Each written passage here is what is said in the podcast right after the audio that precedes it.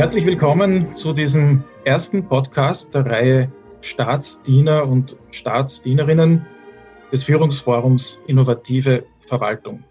Ich darf als allererste Diskutantin und allerersten Diskutanten begrüßen die Stadtbaudirektorin von Wien, Brigitte Jilker. Hallo. Hallo. Und den Leiter des Stadtplanungsamts in Graz, Bernhard Inninger. Herzlich willkommen. Guten Tag. Mein Name ist Bernd Koschuh und ich bin der die Fragen stellen wird, der Interviewer. Wir werden uns gleich auf das große Thema dieser ersten Podcast-Ausgabe stürzen, nämlich Stadtplanung und Klimawandel. Da gehören dazu die Themen Raumplanung, Zersiedelung, klimafreundlicher Verkehr, Klimaanpassung durch Begrünungen zum Beispiel oder durch Sprühnebel bis hin zum Regenwassermanagement, interessantes Thema, und. Aber bevor wir uns diesen Themen widmen, eine Frage an Sie beide, die sich eigentlich aufdrängt aufgrund des Titels dieses Podcasts. Sehen Sie sich eigentlich als Staatsdiener, als Staatsdienerin, Frau Stadtbaudirektorin Jilker? Ja, rein formal führt da gar kein Weg vorbei, weil ich muss ja ein Gelöbnis auf die österreichischen Gesetze und auf die in dem Fall des Landes Wien ablegen, gleichzeitig so quasi mit meinem Dienstantritt. Ja? Also ich schwöre auf den Staat Österreich und auf den Teil Land Wien. Und wenn man dann die Definition von Beamten oder Bürokraten, das ist in der heutigen Konnotation vielleicht eher die negativere Auslegung. Wenn man sich das im Max Weberschen Sinne anschaut, dann kann ich mich da durchaus damit identifizieren. Ja. Das sind Experten, Expertinnen, also sehr gut ausgebildete Leute, die auf Basis der Gesetze frei von Willkür handeln und die unabhängig vor allem von jeder politischen Einstellung agieren. Das kann ich unterschreiben, insofern ja, bin Staatsdienerin. Und heißt das dann, Sie dienen oder wollen dienen, dem Staat oder der Bevölkerung dienen? Der Bevölkerung natürlich. Herr Inninger, und Sie, Staatsdiener, der Begriff, können Sie was anfangen für sich? Den rechtlichen Ausführungen ist nichts hinzuzufügen. Ich möchte mit einer persönlichen Antwort ergänzen. In meiner eigenen beruflichen Biografie war tatsächlich die Motivation, im Dienste der Allgemeinheit etwas langfristig Sinnvolles zu machen, der Grund, warum ich beruflich zur Stadt Graz gewechselt habe. Ich weiß schon, dass das Wort Diener oder Dienen heute nicht nur positiv konnotiert ist, aber letztlich geht es schon ein Stück weit genau darum. Und ich würde auch bei einem großen Anteil meiner Mitarbeiter eine ähnliche Motivation sehen, sind idealistische Menschen, die im öffentlichen Dienst tätig sind. Ich habe fast nur Architekten unter meinen Mitarbeitern oder einen sehr hohen Prozentsatz mit auch guten Möglichkeiten in der freien Wirtschaft in diesem Berufsfeld. Aber irgendein Anteil der Architekten hat immer besondere Motivation, gesamthaft, langfristig, übergeordnet Städtebau zu betreiben, Raumplanung zu betreiben, und das geschieht schon meistens aus einer idealistischen Motivation heraus, und insofern passt der Begriff sehr gut und ich würde mich da durchaus selbst auch wohlfühlen damit. Genau, möglichst viel Nutzen für möglichst viele Menschen stiften, steht dahinter, glaube ich, wenn man sehr plakativ zusammenfasst. Dann wenden wir uns dem Thema dieses speziellen Podcasts zu. Wie kann die Stadtplanung dem Klimaschutz dienen? Und mir ist vom Vorgespräch einer Plauderei, das wir hatten, Frau Stadtbaudirektorin, ein Satz in Erinnerung geblieben. Da haben Sie gesagt, das passt nämlich zum Stichwort Zersiedelung. Die unökologischste Art zu wohnen ist das Einfamilienhaus. Warum ist das so zu sehen oder warum sehen Sie das so? Ich möchte es nicht aus dem Kontext gerissen so stehen lassen. Ich habe gesagt, das ist eine große Herausforderung für die Planung, dem Urwunsch von sehr, sehr vielen Menschen auf der einen Seite ein Haus zu haben, um das man rundherum gehen kann, gerecht zu werden, und auf der anderen Seite eben einer klimaadäquaten Bauweise. Ja. Und es ist nun einmal so, dass Einfamilienhäuser erstens 5 Außenwände haben, wenn man das Dach als eine Außenwand dazu zählt, ja, dass sie flächenkonsumierend sind, weil sie nicht in die Höhe gehen, weil sie eben außen herum Gelände haben um jedes einzelne Haus, dass es relativ schwierig ist, Infrastruktur zu vertretbaren Bedingungen bereitzustellen, vor allem dann, wenn man großflächige Einfamilienhaussiedlungen haben, wie macht man das da mit dem öffentlichen Verkehr beispielsweise? Also da hängen sehr, sehr viele Fragen daran. Und wenn man das jetzt so quasi von der anderen Seite her aufrollt und sagt, Mobilität, ja, öffentlicher Verkehr geht vor Individualverkehr als Überschrift. Ja. Wir müssen schauen, dass wir möglichst wenig Energie verlieren über die Gebäude, über Abstrahlung und so weiter und so fort. Dann spielt das alles in die Richtung und wir landen bei der Aussage, Einfamilienhäuser in großer Menge in die Fläche gebaut, nur dazu mit der Versiegelung, sind ökologisch keine gute Lösung. Es ist leider so, auch wenn es sich die meisten Menschen wünschen. Herr Inninger, warum aus Ihrer Sicht ist Zersiedelung nicht klimaschonend, sondern Treibhausgas fördernd? Und wie geht die Stadt Graz mit diesem Thema um? Ich darf zum zuvor Gesagten 2 Gedanken noch ergänzen. Es ist nicht nur unökologisch, es ist auch extrem unökonomisch, sowohl für den Einzelnen, der dann pro Haushalt einen 2. oder einen 3. Pkw beispielsweise betreiben muss, als auch für die öffentliche Hand. Wenn ich ein Einfamilienhausgebiet vergleiche mit einem guten städtischen Gebiet. Es ist ein Faktor 1:10 an Einwohnern pro Quadratkilometer. Und genauso 1:10 ist es bei den Kosten. Also wenn ich als öffentliche Hand, das ist meine Aufgabe, verstehe, technische Infrastruktur, Straßenleitungen und dergleichen zur Verfügung zu stellen, soziale Infrastruktur zu organisieren, ist auch dort der Kostenfaktor 1:10. Wie wir umgehen, ist kein Grazer Spezifikum. Ich denke, dass viele mitteleuropäische Städte ähnliche Strategien verfolgen. Wir haben alle festgestellt, dass wir seit 15 oder 20 Jahren ein starkes Bevölkerungs- und Wirtschaftswachstum in vielen Städten haben, so auch in Graz, und haben vor diesem Hintergrund eine Entscheidung getroffen, nämlich den Siedlungsraum flächenmäßig überhaupt nicht mehr auszudehnen. In Graz ist es beispielsweise so, dass die Hälfte des Gemeindegebietes zum Siedlungsraum erklärt wurde und die Hälfte, das ist eine relativ exakte Zahl, als Grünraum erhalten bleibt, als Naherholungsraum für die landwirtschaftliche Produktion, als Wald und dergleichen mehr. Das hat wirtschaftliche Auswirkungen, es hat aber insbesondere für die Luftgüte und auch für die Stadtklima sehr positive Auswirkungen. Und es ist, nach dem zuvor Gesagten, auch ein Grund, dass die öffentliche Infrastruktur in der Qualität überhaupt noch finanzierbar ist. Wir haben heute eine Situation, wo 91% der Grazer Wohnbevölkerung einen guten öffentlichen Verkehr vorfinden. Also wenn wir um die Haltestellen so 300 Meter Radien ziehen und schauen, wie viel Prozent der Einwohner wohnen denn innerhalb so eines Radius. Und da zähle ich jetzt nur gute Haltestellen dazu, wo es einen vernünftigen Takt gibt und einen Abend- und einen Wochenendbetrieb.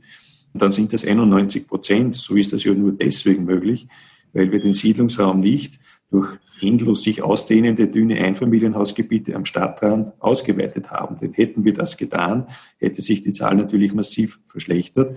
Und umgekehrt jetzt aus der subjektiven Sicht, wer dann dort wohnt, hat kaum eine Mobilitätsalternative. Wenn er fit ist, vielleicht noch das Fahrrad, aber ansonsten muss er ihr Auto fahren.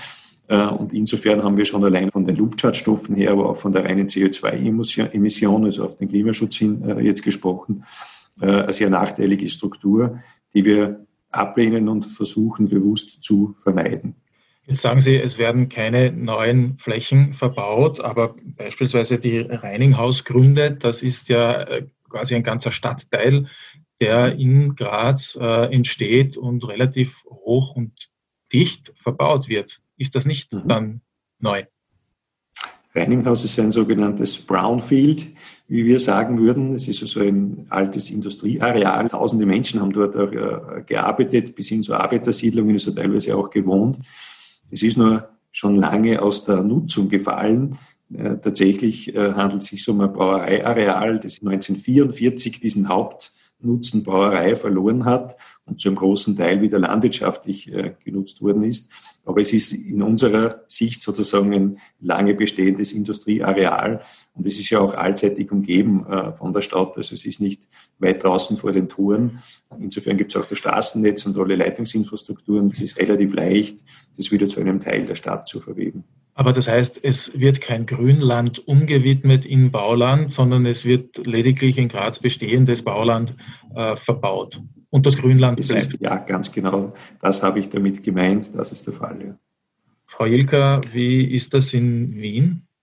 Naja, in Wien ist es weitgehend genauso. Ja. Wien rühmt sich ja nicht umsonst, etwa 50% Grün- und Freiflächen zu haben. Wir profitieren natürlich bis zum heutigen Tag von der Weitsicht unserer Vorfahren, sei es der Wienerwald, sei es der Prater beispielsweise, aus etwas jüngerer Zeit die Lobau und jetzt in den letzten Jahren um den grünen Ring, wenn man so will, um Wien auch noch großzügig zu strukturieren und zu schließen zum Bisamberg hin den Norbert-Scheed-Wald, der Richtung Osten, also Richtung Niederösterreich hinaus aufgebaut wird. Das zum einen, zum anderen, was die Stadterweiterungsgebiete anlangt. Wien ist jetzt nachträglich besehen in der glücklichen Situation, dass wir aus dieser Medusa der Kopfbahnhöfe uns gewandelt haben in ein Durchgangsbahnhofsbauwerk, ja, den neuen Hauptbahnhof, und dadurch vor allem bei den Kopfbahnhöfen große, der Herr Planungsdirektor Inninger hat schon gesagt, Brownfields frei geworden sind. Ja, das ist das Hauptbahnhofareal, also das heutige Sonnwendviertel, das Eurogate, das früher mal der Aspernbahnhof war, das ist der Nordbahnhof, das ist der Nordwestbahnhof und auch das Flugfeld Aspern, in der Altbezeichnung Flugfeld, war große Infrastruktur. Und damit haben wir innerhalb der Stadt große Flächen, die bisher weitgehend versiegelt waren, halt für eine andere Nutzung zur Verfügung gestanden sind, die jetzt umgenutzt werden für innere Stadtentwicklung. Beide Städte wachsen ja jährlich, was die Bevölkerung betrifft, um über 1%. Wenn man dann für diese zusätzliche Bevölkerung oder auch aus anderen Gründen Flächen verbaut, die zwar vielleicht schon als Bauland gewidmet waren, aber doch eben verbaut, kann es dann überhaupt gelingen, dass man den CO2-Ausstoß reduziert oder konstant hält? Oder ist es nicht automatisch so, dass mit dem Bevölkerungswachstum der Städte auch der CO2-Ausstoß steigen wird und der Klimaschutz insofern schwer erreichbar ist? Es ist sicher in einem ersten Schritt schon als Erfolg zu werten, die gleichen Ausstöße so quasi zu stabilisieren, trotz Bevölkerungswachstums. Wobei man fairer halber sagen muss, dass jetzt in den letzten 2 Jahren, 3 Jahren hat sich das Bevölkerungswachstum doch deutlich abgeschwächt. Wir hatten um 2015 sehr, sehr starke Spitzen. Seither ist das aber moderat geworden. Wir haben in Wien in etwa 10.000 bis 15.000 Bevölkerungswachstum netto dann in diesem letzten Betrachtungszeitraum gehabt. Ja. Aber Sie haben vollkommen recht, ohne weitere Maßnahmen, steuernde Maßnahmen, werden wir auch die vorgegebenen Ziele, von der UNO vorgegebenen Ziele, teilweise auf der europäischen vorgegebenen Ziele, aber auch in unserem eigenen Selbstverständnis. Ja, das ist ja nicht la pour la, was wir da machen, sondern wir arbeiten ja letztendlich für uns selbst, für unsere Kinder, ja, für uns als Bürgerinnen, Bürger dieser Stadt, mit allem dem, was wir versuchen, die Stadt klimafit in irgendeiner Art auch gesünder zu halten. Herr Inninger, gelingt das? Kann es gelingen? Gibt es da Zahlen über den CO2-Ausstoß der Stadt Graz? Ich kann heute leider nicht mit einer CO2-Bilanz der Stadt dienen. Es wird in diesen Monaten an einer derartigen Bilanz gearbeitet. Aber ich glaube, so viel Verständnis hat man in der Zwischenzeit entwickelt, dass man eines schon sagen kann. Jeder Einwohner, der sich entscheidet zu leben in einer zumindest zentralörtlichen Struktur, das kann auch eine kleine Bezirksstadt sein, aber der sich entscheidet zu leben in einem Bereich, wo es ein bisschen Infrastruktur des täglichen Bedarfes gibt, wo es öffentliche Verkehrsmittel gibt, wo fußläufiger Kindergarten und eine Volksschule erreichbar sind. Das muss keine große Stadt sein. Aber der wird eher ein wünschenswertes Verhalten und in Summe ein weniger CO2-Ausstoß verursachen, als jemand, der im hintersten Winkel der Steiermark sich entscheidet, ein Einfamilienhaus zu errichten, vielleicht in Passivenergie- oder Plusenergiestandard mit massiven Landesfördermitteln und dann jedes Stück Butter mit dem Kfz ankarren muss, sämtliche Wege der Ausbildung und des Berufs und der Freizeit und der Kultur und was immer zurückgelegt wird, immer motorisiert zurücklegt und dergleichen mehr. So viel kann man sicher sagen. Ich möchte also nicht so weit gehen, zu sagen, ein Staat ist von Haus aus immer nachhaltig und immer besser als das Land. Bitte nicht so stark vereinfachen. Aber es gibt schon Dinge, die man mit großer Bestimmtheit sagen kann und die sicher auch die Zahlen dann nachvollziehbar machen werden. Eines sollten wir uns auch vor Augen führen. Wir bauen ja heute ganz anders als vor 20 Jahren. Jede größere Stadt hat entsprechende Strategien. In Wien beispielsweise die Smart-City-Strategie hat Klimaschutzprogramme, dem dann in der operativen Arbeit auch gefolgt wird. In Wien im Klimaschutzprogramm sind Maßnahmen unter anderem drinnen für die Energieaufbringung und für die Energieverwendung. Und eines dieser Ziele ist die Erhöhung des Fernwärmeanteils. Wie kann man das machen? Rein formal über die Energieraumpläne, die es in Wien seit einiger Zeit gibt, wo das vorgeschrieben werden kann, die entsprechende Energieverwendung. Also es hat sich in den letzten 10 Jahren unheimlich viel getan in dieser Pyramide von Strategie, politischem Programm bis hinunter, dann in die operative Umsetzung. Wenn wir heute in Wien eine Schule bauen, dann schaut das ganz anders aus als vor 15, 20 Jahren. Jetzt hat sich ja durch die Corona-Krise gerade im Verkehrsbereich einiges verschoben und manches wird vielleicht auch verschoben bleiben durch das Homeoffice. Und weil Homeoffice wohl für viele auch populär geworden ist, was verändert das in Sachen Klimaschutz, vielleicht auch Raumplanung und Verkehrsverhalten der Bevölkerung? Wir haben festgestellt, dass die Toleranz der Menschen, was die Pendeldistanz anlangt, größer wird. Die Erklärung liegt auf der Hand, wenn ich nicht jeden Tag pendeln muss, sondern beispielsweise 3 Tage im Homeoffice bin, nur 2 Tage pendeln muss, dann nehme ich in Kauf, 1,5 Stunden zu pendeln. Normalerweise ist die Toleranzschwelle so in etwa bei 1 Stunde. Ja, dann wird es schon kritisch. Also Sie meinen, dass jetzt schon Leute weiter aus der Stadt hinausziehen aufgrund der Corona-Krise? Ja, wenn ich nicht jeden Tag fahren muss, dann macht es mir weniger aus, wenn ich mehr Zeit investieren muss für eine Fahrt. Ja, das ist das eine. Und dazu kommt dann natürlich, dass weiter draußen noch die Gründe billiger sind und das Wohnen im Grünen noch etwas leichter leistbar ist.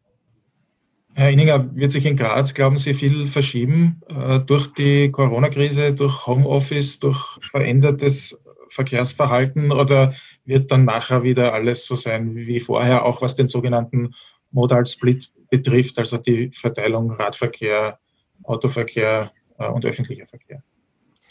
Ich habe zu Beginn der Krise, als sehr rasch Fragestellungen, wie wirkt sich das aus, aufgekommen sind, sehr häufig gesagt, ich denke, das wird relativ rasch sich wieder einpendeln. Das glaube ich nicht mehr, weil es schon zu lange dauert. Wir wissen, dass in einigen Monaten ja tatsächlich Gewohnheiten etabliert werden oder auch verloren gehen können.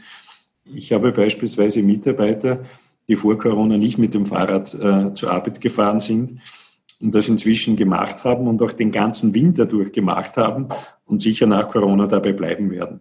Also es werden sich wohl manche Gewohnheiten etablieren und nicht alles davon ist jetzt ein Nachteil. Das Radfahren im Sinne des Klimaschutzes eher ein Vorteil?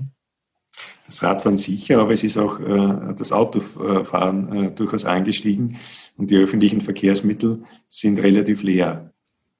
Ja, ich denke, jetzt dürfen wir halt auf gar keinen Fall den Fehler machen, dass wir im vermeintlichen raschen Reagieren auf diesen temporär geänderten Modal Split auch mit baulichen Maßnahmen reagieren. Ja, also das sollte man auf gar keinen Fall. sondern wir sollten den Trend, den wir jetzt, Winterradfahren ist ein ganz ein gutes Stichwort dafür, den wir jetzt durch Corona gesehen haben, den sollten wir obendrauf setzen, so quasi auf unsere bisher getroffenen Maßnahmen und das eher als Turbo verwenden. Worauf muss die Stadtplanung insgesamt achten, was den Verkehr betrifft? In den 90er Jahren war ich bei einer Veranstaltung, die hat den Titel gehabt, Städteplaner sind autofahrende Männer. Jetzt haben wir hier eine Stadtbaudirektorin sitzen, also allein daran sieht man schon, dass sicher dieser Satz so nicht mehr stimmt. Aber ich glaube, von der Priorität des Autoverkehrs ist man längst abgekommen. In Graz geht man anscheinend möglicherweise in Richtung U-Bahn, aber jedenfalls sind die Schwerpunkte öffentlicher Verkehr und Radverkehr eher als der Autoverkehr. Oder ist das eine Parallelität nach wie vor? Nein, in Wien ist das seit vielen Jahren keine Parallelität. Ja, es ist explizit so. Der Umweltverbund, sprich öffentlicher Verkehr, Radverkehr und zu Fuß gehen, ja, hat die höchste Priorität. Individualverkehr hat wiederum eine Unterstufe, ja, wenn man so will. Da liegt die Priorität beim Lieferverkehr, weil sich der natürlich schwerer substituieren lässt im öffentlichen Verkehrswesen als der Transport von einem Individuum. Herr Inninger, in Graz? Genau das Gleiche. Wir erleben, glaube ich, eine sehr interessante Ära, denn die von den Experten ja seit Jahrzehnten geforderte Sichtweise, genauso wie sie soeben beschrieben wurde von der Kollegin Jilker, in der Zwischenzeit in der Breite angekommen ist, mehrheitsfähig zu sein scheint. Und das hat sich auch bis zur Politik herumgesprochen.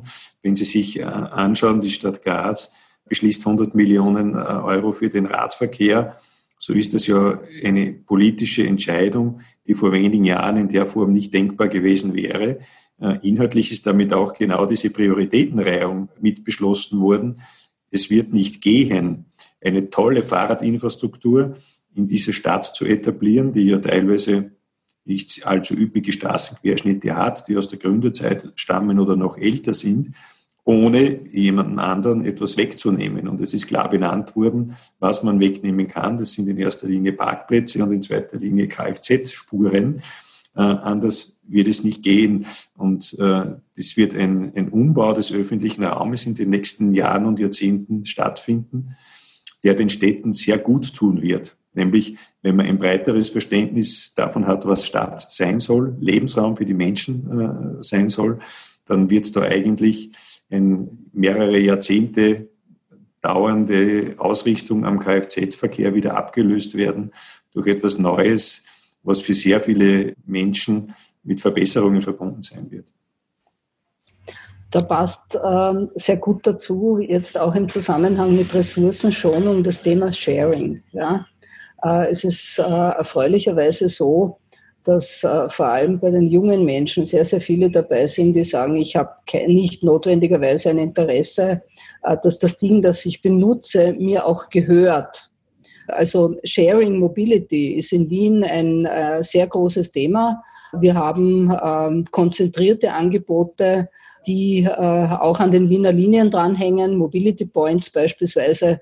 Das nutzt dann letztendlich auch dem öffentlichen Raum, weil ein Auto von vielen verschiedenen genutzt wird, weil es zweckmäßigerweise genutzt wird, weil die Menschen vielleicht, wenn es ein bisschen was kostet, auch überlegen, muss ich da jetzt wirklich fahren oder kann ich zu Fuß gehen oder kann ich es vielleicht noch mit dem Rad bewerkstelligen. Damit schaffen wir indirekt natürlich auch Platz.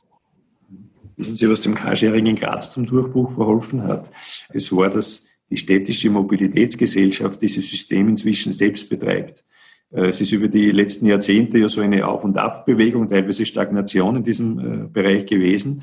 Und seit die Holding Graz das sogenannte TIM, täglich intelligent mobil, betreibt und jeder Jahreskartenbesitzer kostenlos Carsharing-Mitglied ist, ist es durch die Decke gegangen. Und man kann das ausrollen in einer sehr hohen Geschwindigkeit. In der Zwischenzeit hat man es auch nach Linz exportiert, wenn ich so sagen darf. Es ist sozusagen auch das Carsharing in der Breite der Gesellschaft angekommen und ist nicht mehr so ein schmales Nischenprojekt geblieben, wie es in den letzten Jahrzehnten war. Frau Jilker, Wien hat ja einen enormen Anteil auch beim U-Bahn-Verkehr. Jetzt konkretisiert sich in Graz auch eine Planung für eine U-Bahn. Halten Sie das für realistisch, auch was die Finanzierung betrifft? Jenseits von 3 Milliarden ist jetzt die Rede, was die Kosten betrifft. Nachdem ich die Finanzierungsmöglichkeiten der Stadt Graz nicht kenne, kann Ihnen die Frage unmöglich beantworten. Es ist eine Diskussion, die über die Jahre hinweg in vielen ähnlich großen Städten wie Graz immer wieder geführt wird. Ich kann mich erinnern, dass vor einigen Jahren in Bratislava beispielsweise diese Diskussion geführt wurde, dass man dann letztendlich doch zu dem Schluss kommt, der enorme finanzielle Aufwand für letztendlich 1, maximal 2 Linien, recht viel mehr wird's ja dann nicht, geht sich doch nicht aus. Nachdem man aber dann schon U-Bahn versprochen hat, versucht man es halt mit Hybridformen von Mini-U-Bahn, was immer man darunter verstehen will, angefangen über teilweise Unterflur geführten Straßenbahnen, die dann halt in den periphereren Gebieten draußen wieder Oberflur fahren.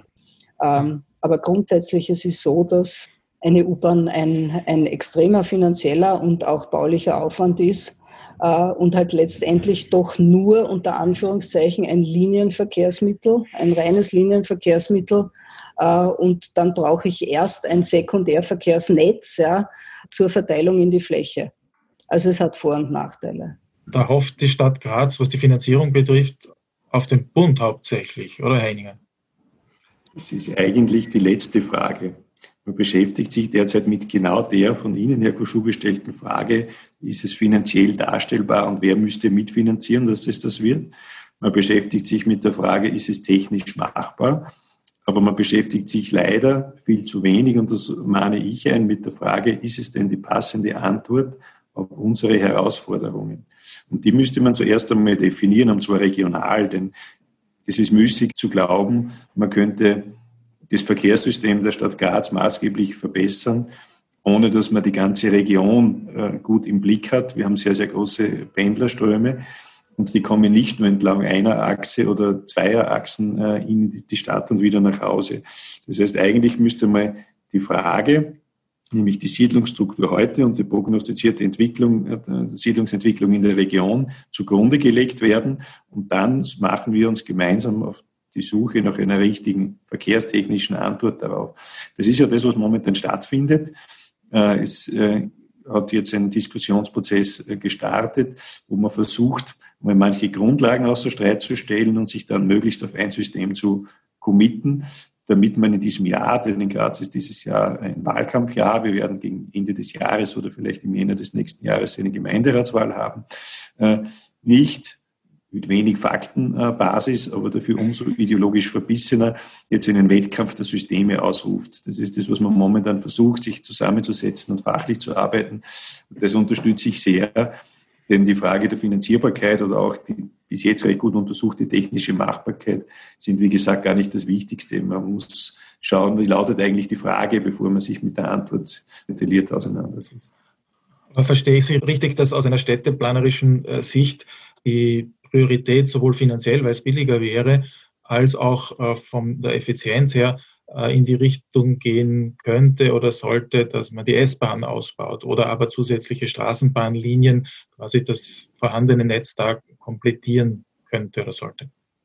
Wenn ich davon ausgehe, dass wir heute, und zwar ein sehr stark zentralistisches, fast wie ein Spinnennetz, ein sehr zentralistisches Straßenbahnnetz, ÖSV-Rückgrat haben, das ergänzt wird durch viele Buslinien, die vor allem auch die Tangentialverbindungen ganz gut abdecken, dann bestehen die wesentlichen Herausforderungen teilweise im Beheben der Kapazitätsengpässe, die es einfach gibt, und auch im Schluss mit der Region, wie kommen sozusagen die Pendlerströme schon in der Region zum Bahnhof, dort braucht es Park- und Reitanlagen, kommen dann mit der S-Bahn in den Ballungsraum und wie werden sie dann in der Stadt verteilt? Und wenn man sich das genauer anschaut, wird man leicht verstehen, dass die bloße Einführung einer U-Bahn-Linie oder 2er U-Bahn-Linien noch nicht die Antwort sein kann. Wenn ich aber nur sage S-Bahn, ist das auch noch nicht die ganze Antwort, denn auch die bestehenden S-Bahn-Trassen werden das nicht zu leisten imstande sein. Es wird die ein oder andere Neutrassierung brauchen. Die kann dann auch wieder teilweise unterirdisch verlaufen und teilweise nicht. Und dann kommt möglicherweise auch eine gemischte Antwort heraus. Was, glaube ich, ein großer Fehler wäre, die Straßenbahn zu vernachlässigen. Die Straßenbahn hat sich als Motor und Rückgrat der Stadtentwicklung extrem bewährt, hat ein paar Schwachstellen, ein paar Nadelöhre im Innenstadtbereich, die wir gerade dabei sind zu beheben. Und den Straßenbahnausbau sollten wir jedenfalls engagiert vorantreiben. Da bin ich mir recht sicher. Ich bin dem Kollegen Inninger sehr dankbar für zwei Stichworte. Das eine ist, es geht um ein System oder um ein neues System. Das ist etwas, was in der Diskussion sträflich vernachlässigt wird. Es geht ja nicht nur darum, dass man irgendwo eine neue Trasse findet, sondern wenn ich ein neues Verkehrssystem implementiere, dann habe ich auch die Infrastruktur für dieses Verkehrssystem zu implementieren. Ich brauche andere Remisen, ich brauche andere Werkstätten, ich brauche anders ausgebildetes Personal, ich habe andere Fahrpläne, ich habe andere Taktungen. Ich muss schauen, dass ich das hineinbringe in ein Tarifsystem, beispielsweise, wenn ich einen Verkehrsverbund habe und so weiter und so fort. Also diese Diskussion, Verzeihung, das war jetzt draußen die U-Bahn-Baustelle, das war die große Ramme. Diese Diskussion haben wir in Wien immer dann wieder, wenn es darum geht, macht es einen Sinn, in Wien eine städtische Seilbahn zu bauen und diese ins Verkehrssystem zu integrieren, ins ÖV-System zu integrieren als Ergänzung. Ja? Also man muss schon schauen, was da sonst noch dranhängt. Das ist das eine. Das zweite, der Appell, die Straßenbahnen nicht zu vernachlässigen. In meiner Rückschau hat Wien das ein paar Jahre lang durchaus gemacht und ich bin sehr froh, dass wir jetzt wieder so weit sind, dass Straßenbahnneubauten und Straßenbahnverlängerungen vollkommen selbstverständlich mitgeplant, mitkonzeptioniert werden mit dem Wachsen der Stadt. Also man hört es, es wird gebaut rund um uns herum, während wir hier sprechen. Über Zoom fernmündlich miteinander sprechen und diesen Podcast aufnehmen. Jetzt haben wir uns intensiv angeschaut, das Thema Raumplanung und Zersiedelung oder Verhinderung der Zersiedelung und auch das Thema Verkehr. Kommen wir vielleicht kurz noch zur Frage, wie man denn energiesparend bauen kann oder so, dass dann energiesparende Häuser entstehen. Gibt es da vielleicht könnten Sie jeder ein vorbildliches Projekt herausgreifen, wo Sie meinen, das wäre die Zukunft im Sinne des Klimaschutzes? Gerne. Dafür ein bisschen auch ein Projekt der Stadtbaudirektion nehmen. In der Baudirektion unter Bertram Merle gibt es das Hochbaureferat, das verantwortlich zeichnet für den städtischen Schulbau. Und die Volksschulen der Stadt Graz beispielsweise sind durch die Bank in den letzten Jahren. Zum einen, weil es sich um Holzbauten handelt, zum anderen aber auch, was den Energieverbrauch im Betrieb betrifft, als vorbildlich zu bezeichnen. Dass sie von der Wärmedämmung, vom Verzicht auf Kühlanlagen, der möglich wird, weil man die Glasflächen entsprechend geplant hat, von der technischen Lösung für die Belüftung inklusive Wärmerückgewinnung und dergleichen mehr auch im laufenden Betrieb wenig Energie verbrauchen. Es gibt ja in Graz auch ein recht spannendes Projekt bei den Reininghausgründen, nämlich was die Fernwärme betrifft. Wie funktioniert das? Ja, allerdings im künftigen Stadtteil Reininghaus in der Größenordnung für ungefähr 12.000 Einwohner und einige tausend Arbeitsplätze gedacht, gibt es eine interessante Wärmeaufbringung. Das dort ansässige Stahlwerk soll ja langfristig auch dort verbleiben, speist bereits seit längerem die Abwärme in das Grazer Fernwärmenetz ein. Anlässlich der Reininghausentwicklung hat man durch die Technische Universität weitere Untersuchungen angestellt und festgestellt, dass es im Segment der Niedertemperatur noch ein Wärmeangebot gibt, das man auch noch auskoppeln könnte und durch Wärmepumpen und Speichereinrichtungen so weit bringen könnte, dass es ausreicht, um den gesamten Stadtteil mit Wärme zu versorgen. Und es ist auch gelungen, das in die Umsetzung zu bringen. Es funktioniert also auch das wirtschaftliche Geschäftsmodell, sowohl für den Wärmeenergieversorger als auch für das Stahlwerk. Und es ist jetzt tatsächlich so, dass die Idee Wirklichkeit geworden ist oder immer noch wird, und jedes Baufeld seine Wärme tatsächlich aus der Niedertemperatur abwärme des Stahlwerks in Reininghaus bezieht. Von welcher Temperatur in etwa sprechen wir da? Ich glaube, das Angebot ist unter 25 Grad, das sozusagen jetzt noch zur Nutzung zur Verfügung steht. Und am Ende des Tages wird es mit 55 oder 60 Grad dann zur Verfügung gestellt. Heizt man damit Wärmepumpen dieses 25 Grad unter Anführungszeichen kalte Wasser dann auf 55 Grad auf und kann es dann wieder verwenden? Ja, mit kaskadenartigen Wärmepumpen und einem großen Speicherturm. Da gibt es einen leerstehenden Getreidesilo, der ist umfunktioniert zum Wärmespeicher. Also in Wien ist die zentrale Herausforderung im Schulbau nicht die Heizung, sondern die Kühlung. Wenn man einmal ein bisschen plakativ davon ausgeht, dass wir in einem Klassenzimmer 22 bis 25 kleine Heizkörper sitzen haben und einen großen Heizkörper, dann ist, wie gesagt, das zentrale Problem ist die Kühlung. In den Bereichen, wo wir über das Schulsanierungsprogramm bestehende Schulen sanieren, das sind Gott sei Dank zum großen Teil Gründerzeitschulen mit großen Raumhöhen. Und da behelfen wir uns mit abgehängten Decken und haben zwischen der neuen Decke und der alten Decke dann die entsprechenden Schläuche mit kühlem Wasser drinnen und können so kühlen. Weiterer Punkt ist natürlich die Beschattung.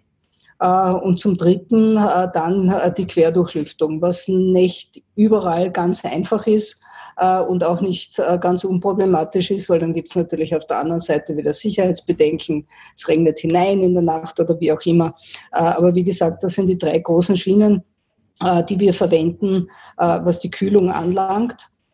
Was wir außerdem sehr viel einsetzen mittlerweile in Wien, da sind wir halt geophysikalisch so quasi in der glücklichen Lage, dass wir sehr viel Erdwärme haben. Wir verwenden Bohrpfähle, also Erdwärmepfähle, wenn man so will, um die entsprechende Energieaufbringung zustande zu bringen. Einen Aspekt möchte ich schon, weil Sie gesagt haben, wie dämmt man Gebäude? Ja? Das hängt zwar von der Art der Konstruktion ab, aber beispielsweise eine Grünfassade kann auch die entsprechende Dämmwirkung erzeugen, je nachdem, wie man es konstruiert.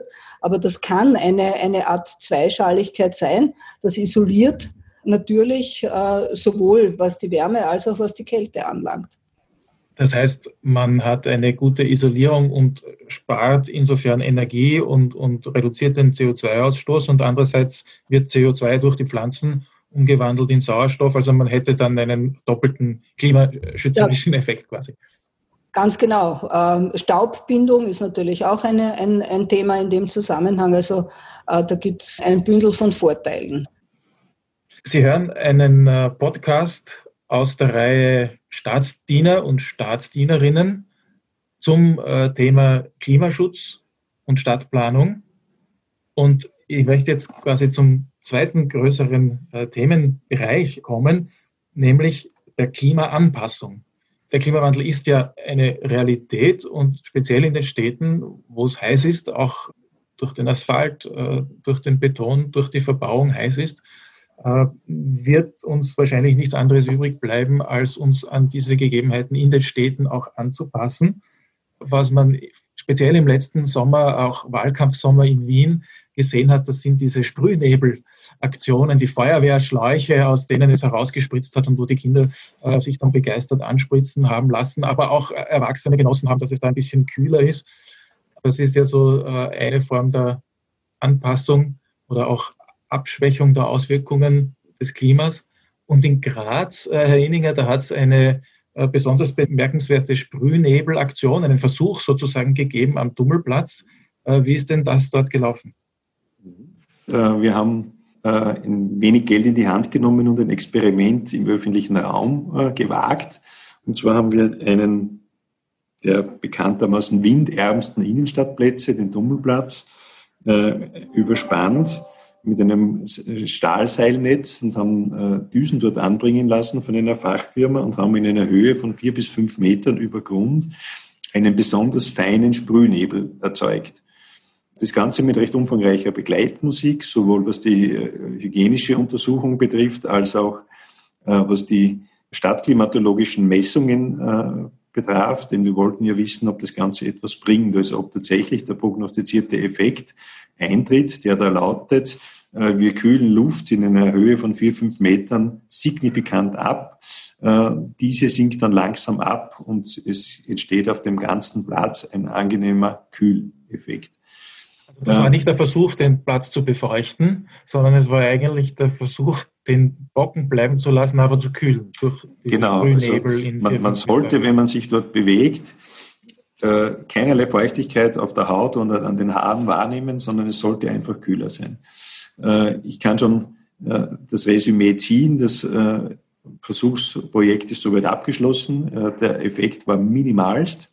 Es wurden Abkühlungen um ungefähr 1 Kelvin oder 1 Grad Celsius nur erreicht.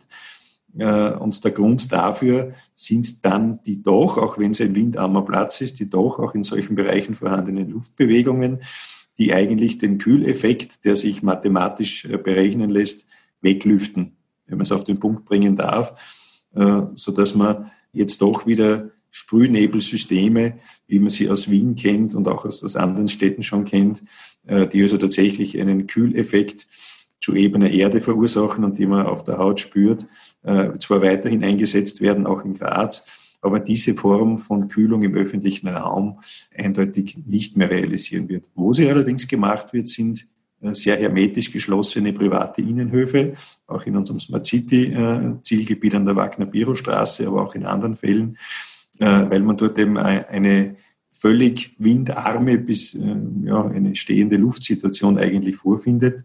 Und dort gibt es weiterhin zumindest Versuche. Frau Jilker, wie kommt das in Wien an? Ist das sozusagen eine kleine Freude, die man speziell den Kindern macht, oder ist das mehr? Hat das sozusagen Zukunft auch in dem Sinn, dass man wirklich eine relevante Kühlung zustande bringt für große Teile der Bevölkerung? Naja, man muss sich schon klar sein darüber, dass das kleinstlokal wirksam ist. Insofern ist das Konzept, dass man an sehr vielen Orten, auch auf kleinen Plätzen, Sprühnebel installiert oder dass man an besonders heißen Tagen auch mobile Anlagen, teilweise ganz einfache Geschichten, mehr oder minder einen durchlöcherten Schlauch ordentlich spritzen lässt. Das ist dann schon, wie gesagt, klein lokal wirksam. So wie der Kollege schon gesagt hat, das Klima insgesamt in der Stadt werden wir damit nicht verbessern können, nicht einmal maßgeblich nicht, sondern gar nicht verbessern, dass so Sprühnebel zudem natürlich vor allem für die Kinder eine Freude und ein Asset sind und die ja auch ihren Spaß im öffentlichen Raum haben sollen als Nutzer des öffentlichen Raums. Das kommt dazu und das ist sicher zu begrüßen. In Wien gibt es auch so einen Slogan oder ein Motto, raus aus dem Asphalt, wo es offenbar darum geht, dass man sozusagen den schwarzen Asphalt reduzieren möchte, weil der Wärme absorbiert, speichert, Wärme dann auch wieder abgibt? Ja, raus aus dem Asphalt meint nicht nur den schwarzen Asphalt, der aber, wie Sie richtigerweise sagen, natürlich, was die Wärmekonservierung anlangt, das noch bösere ist als eine hellere Oberfläche. Es geht grundsätzlich darum, dass man versuchen will, auch im Einklang mit Reduzierung der Versiegelung, ja, weniger harte Oberflächen zu haben in der Stadt und überall dort, wo wir Veränderungen vornehmen können in den öffentlichen Räumen oder dort, wo wir neu bauen, wird darauf geschaut, dass so viel wie möglich unter Anführungszeichen weiche Flächen da sind, die natürlich dann auch in der Versickerung eine ganz andere Rolle spielen können, die in der Verdunstung eine andere Rolle spielen können und so weiter und so fort. Und das Ganze firmiert unter dem Slogan raus aus dem Asphalt. Könnte man auch sagen, grün statt grau? Könnte man auch sagen, ja. Wobei eine Schotterfläche beispielsweise, wenn man jetzt das Thema Versickerung nimmt, die ist nicht grün, ja, hat aber trotzdem diesbezüglich bessere Effekte als eine versiegelte harte Oberfläche.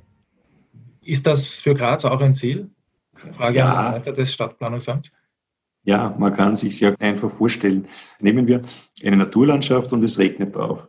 Und dann vergleichen wir eine Stadt, die vielleicht vor 20 Jahren nach den damaligen technischen Vorgaben geplant worden wäre. Was würden wir finden? Wir würden versiegelte Freiflächen vorfinden, im Extremfall asphaltierte. Das Wasser wird gesammelt, und entweder unterirdisch versickert oder irgendwelchen Bächen zugeführt. Wir werden Häuser finden, das Dachwasser wird gesammelt und auf eigenem Grund zur Versickerung gelangen. In den Innenstadtbereichen wird es ins Kanalnetz mit eingespeist werden und die Kläranlagen belasten, bevor es dann in die Flüsse geht. Das kann es doch nicht sein. Gleichzeitig fährt dann ein LKW durch die gleiche Stadt und bewässert die Bäume, die wir in der letzten Zeit vermehrt versuchen, im öffentlichen Raum zu pflanzen, obwohl große Mengen Wasser zur Verfügung stehen, aber die verwenden wir nicht. Jetzt versuchen wir, Stadträume so zu gestalten, dass viele Pflanzen dort wachsen können, und zwar ohne großen technischen Bewässerungsaufwand oder logistischen Aufwand, indem ein LKW dorthin fahren muss, sondern indem wir einfach das Wasser wieder den Pflanzen zuführen, das ohnehin natürlich angeboten wird. Das ist gar nicht so leicht. Sie müssen in vielen Abteilungen, bei vielen Hauseigentümern diese neuen Gedanken immer wieder erklären. Sie müssen manche Vorschriften ändern, beispielsweise, dass das private Wasser gefälligst auf den privaten Grundstücken zu verbringen ist. Inzwischen gehen wir zu manchen Hauseigentümern und sagen, dürfen wir bitte euer Dachwasser nutzen? Vor eurem Gehsteig stehen 3 Bäume, wir hätten gern das Wasser dafür verwendet und dergleichen mehr. Da ist ein ziemliches Umdenken im Gange, das gar nicht so leicht ist. Dann kommen neue Bedenken. Was passiert denn mit unserem Straßenaufbau? Wird der unterspült, wenn da mal größere Wassermengen daherkommen? Oder nimmt vielleicht das Fundament des daneben stehenden Althauses Schaden? Was machen wir in Situationen, wenn das Wasser gefriert oder wenn zu viel Wasserangebot da ist? Da ist vieles in Entwicklung in ganz Europa. Ist meist definiert unter dem Titel Schwammstadt. Hängt zusammen auch mit anderen technischen Innovationen, beispielsweise das Substrat betreffend, in dem diese Bäume gepflanzt werden. Da sind wir alle derzeit Lernende, und ich sage es jetzt noch einmal, da sind wir auch Zeugen einer sehr interessanten Phase, wo jahrzehntelang immer mehr verfeinerte technische Standards eigentlich über den Haufen geworfen werden und ein ganz neuer Ansatz etabliert wird innerhalb von wenigen Jahren. Ich weiß, dass die Wiener Kollegen diesbezüglich auch sehr innovativ sind, aber ich kenne es auch von etlichen anderen europäischen Städten. Da tut sich wirklich etwas momentan, und das ist eine sehr spannende Zeit.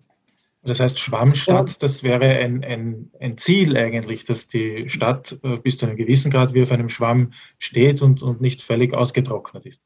Die Herausforderung besteht in durchaus vielen Bereichen darin, dass ich zum einen ja eine tragfähige Schicht für den Verkehr brauche. Ja. Das heißt, ich muss den Straßenbau anders machen, und das hat der Kollege schon angesprochen, mit einem gewissen Paradigmenwechsel, weil natürlich eine gewisse Unsicherheit besteht, wie habe ich die Lastabtragung auf eine Grobschlagschicht, die ich unter der festen Straßenoberfläche habe.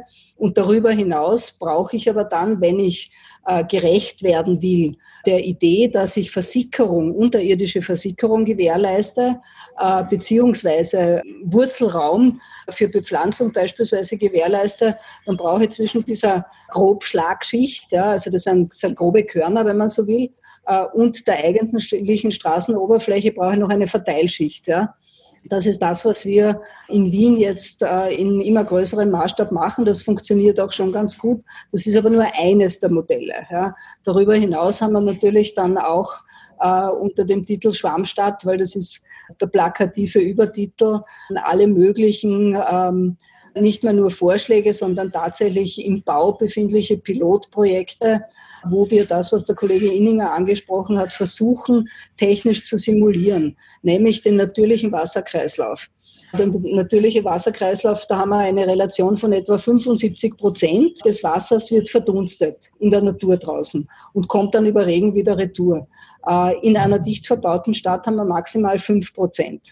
Also 75 und 5%, das sind so die Relationen. Und jetzt versuchen wir natürlich von den 5% möglichst hoch hinaufzukommen, indem wir Versickerungsflächen, Verdunstungsflächen vor allem anbieten. Das können Dächer sein, das können eben Grünfassaden sein, das ist das Straßenbegleitgrün, eben nicht mehr in der ursprünglichen Art und Weise, sondern Sickerbecken, die beispielsweise bepflanzt sind und so weiter und so fort. Also das ist ein ganzes Bündel an Maßnahmen, mit dem wir versuchen, diese Folge des Klimawandels abzumildern. Da gibt es auch den Begriff Regenwassermanagement. Fällt das, was Sie jetzt erwähnt haben, auch unter Regenwassermanagement? Absolut. Ja, also in Graz wird es ja ähnlich sein wie in Wien, dass wir infolge des Klimawandels durchaus Probleme haben mit sogenannten Starkwasserereignissen, Starkregenereignissen, ja, wo innerhalb kürzester Zeit blättert so herunter, dass es die Straßenwasserkanäle nicht mehr aufnehmen können. Oder wenn wir städtische Bäche haben und die sind in einem harten Bett drinnen, ja, dann fühlt sich das an bis zum Übergehen. Das sind die Herausforderungen, die wir haben. Und um das zu bewerkstelligen, wird eben Retentionsraum, teilweise unterirdisch und teilweise oberirdisch, versucht zu schaffen.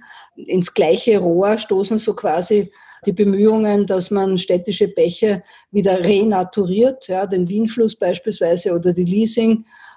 Mit den weichen Oberflächen, die da dazwischen drinnen sind, ist natürlich viel Platz für Versickerung auch gegeben.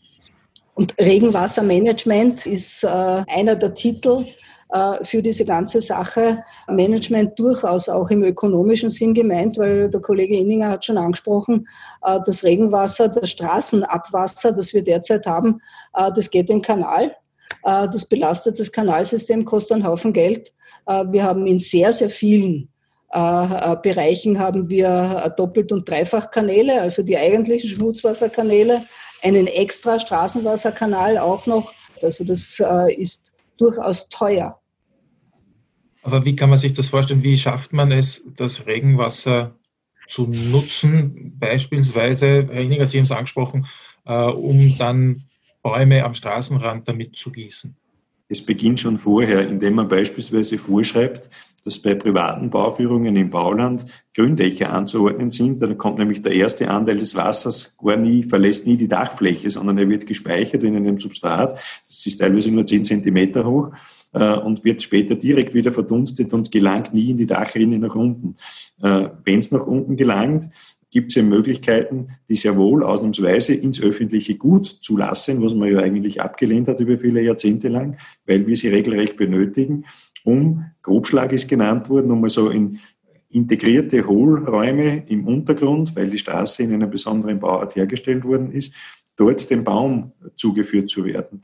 Diese Bäume wachsen schneller und größer und leben länger, weil die Baumstandorte nachhaltiger sind, als wir das sonst in der Innenstadt haben. Wer Graz kennt vielleicht den Jakominiplatz, unseren sozusagen zentralen Verkehrsknotenpunkt. Dort gibt es im südlichen Bereich einige Baumpflanzungen und alle 10 oder 15 Jahre sind die Bäume auszutauschen, weil die Standorte nicht nachhaltig geplant und ausgeführt sind. Das ist eigentlich ein Paradestandort für Schwammstadtideen, indem man unterirdisch ein großes durchwurzelbares Volumen und eine gute Bewässerung schafft, obwohl oberirdisch nur sehr kleine Baumscheiben dort möglich sind aufgrund der Businfrastruktur, kann man dort Baumstandorte schaffen, die gut funktionieren werden. Ja, es ist vor allem so, dass sich der Baum dann das Wasser holen kann, wenn er es braucht tatsächlich. Ja. Ist nicht darauf angewiesen, auf den Tankwagen, der in einem bestimmten Rhythmus kommt und den Baum ertränkt und dann wieder eine Woche nicht da ist. Ja. So geht das wesentlich gleichmäßiger. Ich würde jetzt als Schlussthema oder als Schlussfrage gern noch stellen, ob denn Klimaschutz mehrheitsfähig ist. Und vielleicht am umstrittensten ist da der Bereich Verkehr, wenn nämlich die Autofahrer sich eingeschränkt fühlen. Aber deshalb die Frage, hat sich da etwas verschoben in den letzten Jahren und Jahrzehnten? Kann man das, was Sie als Städteplaner im Sinne des Klimaschutzes gerne machen möchten, auch tatsächlich durchsetzen? Ist es mehrheitsfähig? Im Trend ja. Als gelernte Raumplanerin hat man natürlich ein Déjà-vu-Erlebnis. Wir hören wieder die Baustelle im Hintergrund. Sorry. Abriss, ja. Als gelernte Raumplanerin hat man natürlich ein Déjà-vu-Erlebnis, weil die Raumplanung vor 30 Jahren schon das gepredigt hat, damals halt in den leeren Raum, was mittlerweile, Gott sei Dank, ja, vor allem auch bei den jüngeren Menschen auf sehr fruchtbaren Boden fällt. Also wir haben auch die Erfahrung in der Bürgerbeteiligung, in den vielen Informationsformaten, dass dieser wütende Widerstand, den wir vor 20, 25, 30 Jahren noch gekannt haben, der von Autofahrern gekommen ist. Ich muss einen Umweg fahren, ich habe keinen Parkplatz vorm Haus.